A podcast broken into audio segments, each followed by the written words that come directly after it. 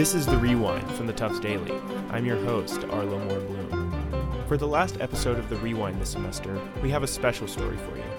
I'm joined this week by Daily Investigative Editor Caleb Symons and Assistant News Editor Anton Shenk to talk about their recent article on political donations by Tufts faculty and administration.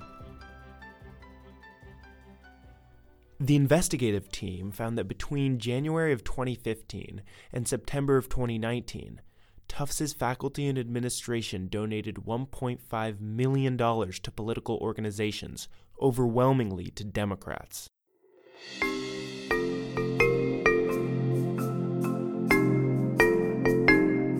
My name is Anton Shenk, and I'm assistant news editor for the Tufts Daily.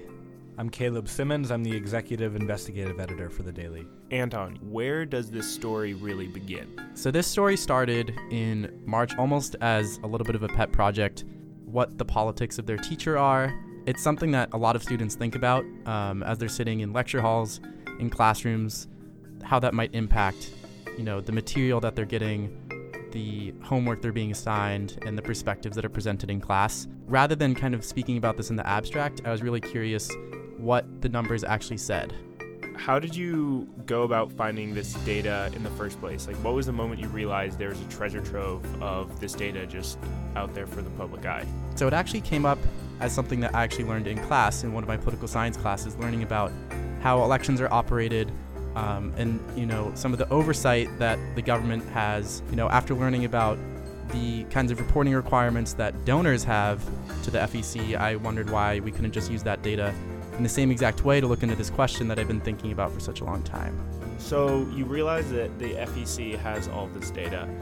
How do you go about compiling it, making any sort of analysis. So we have to give major thanks here to Sean Ong. He helped out with our data analysis big time, wrote a program that downloaded all of this data from the FEC website and organized it in a spreadsheet and categorized it by each of the categories that we wanted to look into.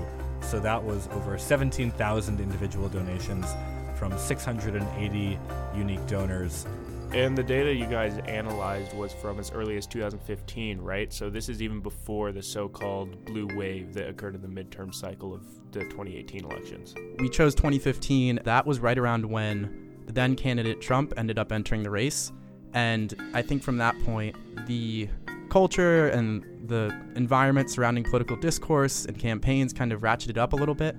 When you started doing this data analysis, you said that you were surprised. What surprised you about that data? I was just surprised how overwhelmingly democratic the faculty is on this campus.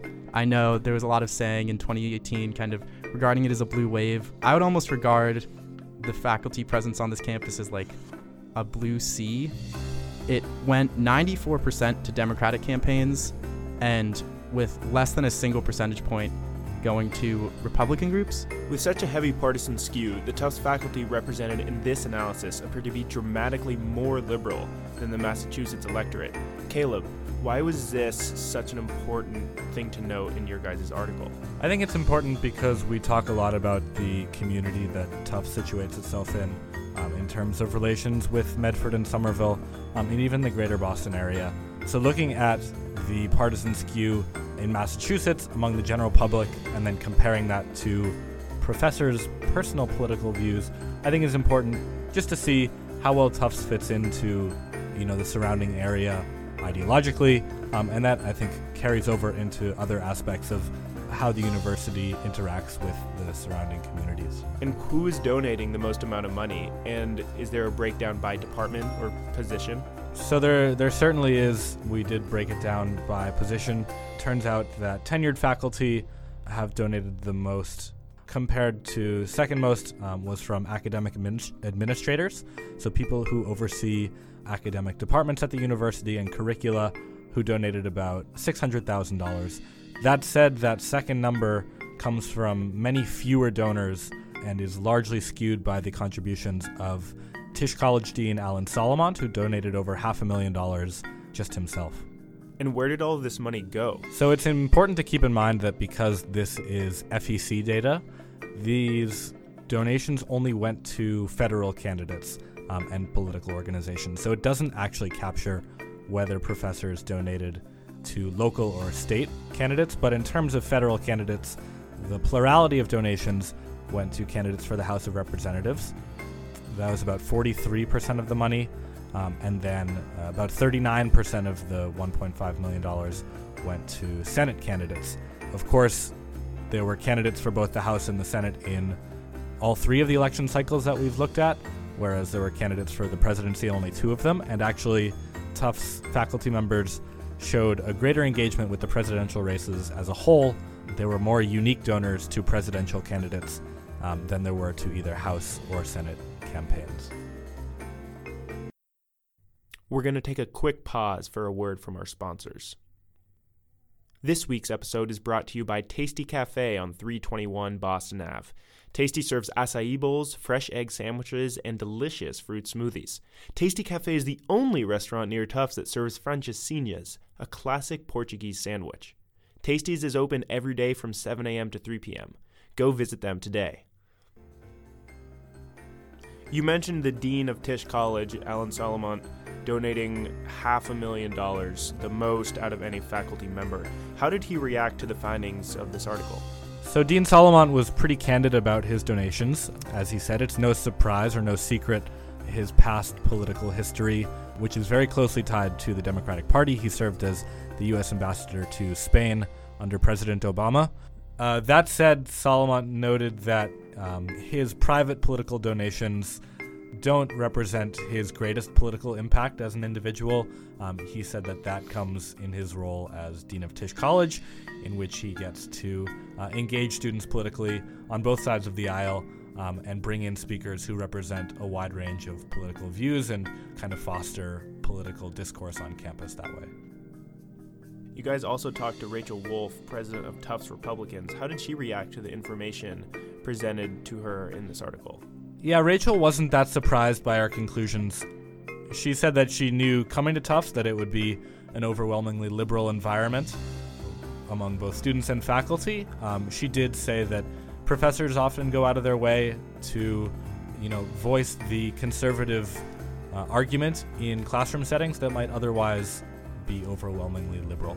How did you say it was advantageous to be a conservative student at a university like Tufts with such a left leaning faculty, student body, and academic environment in general?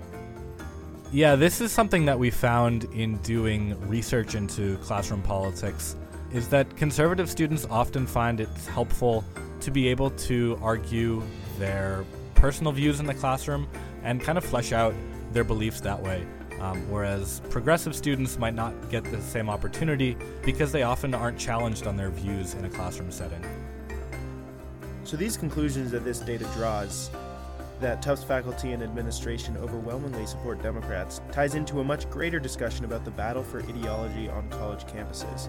This is what U.S. Secretary of Education Betsy DeVos said about it in 2017. How many of you are college students? Well, the fight against the education ex- establishment extends to you too. The faculty, from adjunct professors to deans, tell you what to do, what to say, and more ominously, what to think. They say that if you voted for Donald Trump, you're a threat to the university community. But the real threat is silencing the First Amendment rights of people with whom you disagree.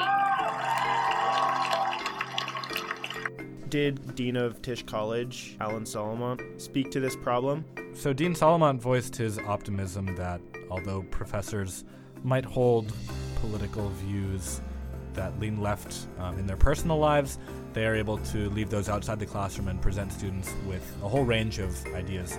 And said that not only is this narrative that often comes from conservatives is false, but it's actually contrary uh, fundamentally to professors' academic responsibility in the classroom because they are there to foster students' whole range of, of views and opinions and to allow them to analyze a bunch of different worldviews. If academic institutions by and large attract left leaning professors, then people will always bemoan the lack of intellectual diversity on college campuses like Tufts. Did anyone you speak to provide a solution to this quandary? Yeah, this is a tough one because I did speak with a few professors at other universities who have researched classroom politics and specifically professors' personal beliefs. They're both conservatives personally and see it as a problem that faculty members generally lean left and increasingly so, but they hesitated to encourage universities to apply any kind of ideological test or quota system while hiring faculty. To them, it's just a matter of making sure that conservative views are still voiced in higher education. Um, even if there's not a perfectly equal balance, their main concern is not letting the whole range and spectrum of uh, ideologies get condensed, basically, and have views shut out of the higher education system completely. So I'm sure a lot of these donations were to specific 2020 presidential candidates. Let's get into that. Who donated to which candidate the most? So, among 2020 presidential candidates, so far we found that Senator Elizabeth Warren has received the most money from Tufts faculty, with $17,700 so far this cycle, and is followed by South Bend Mayor Pete Buttigieg with 6,800. That's mostly it. The only last thing would be that we donated 13 times more than any NESCAC, but that's kind of like not, that's No. a pretty misleading stat. Let's tooting our own horn. We're a huge school in an urban area. Yeah. There aren't any um. wealthy professors in Williamstown.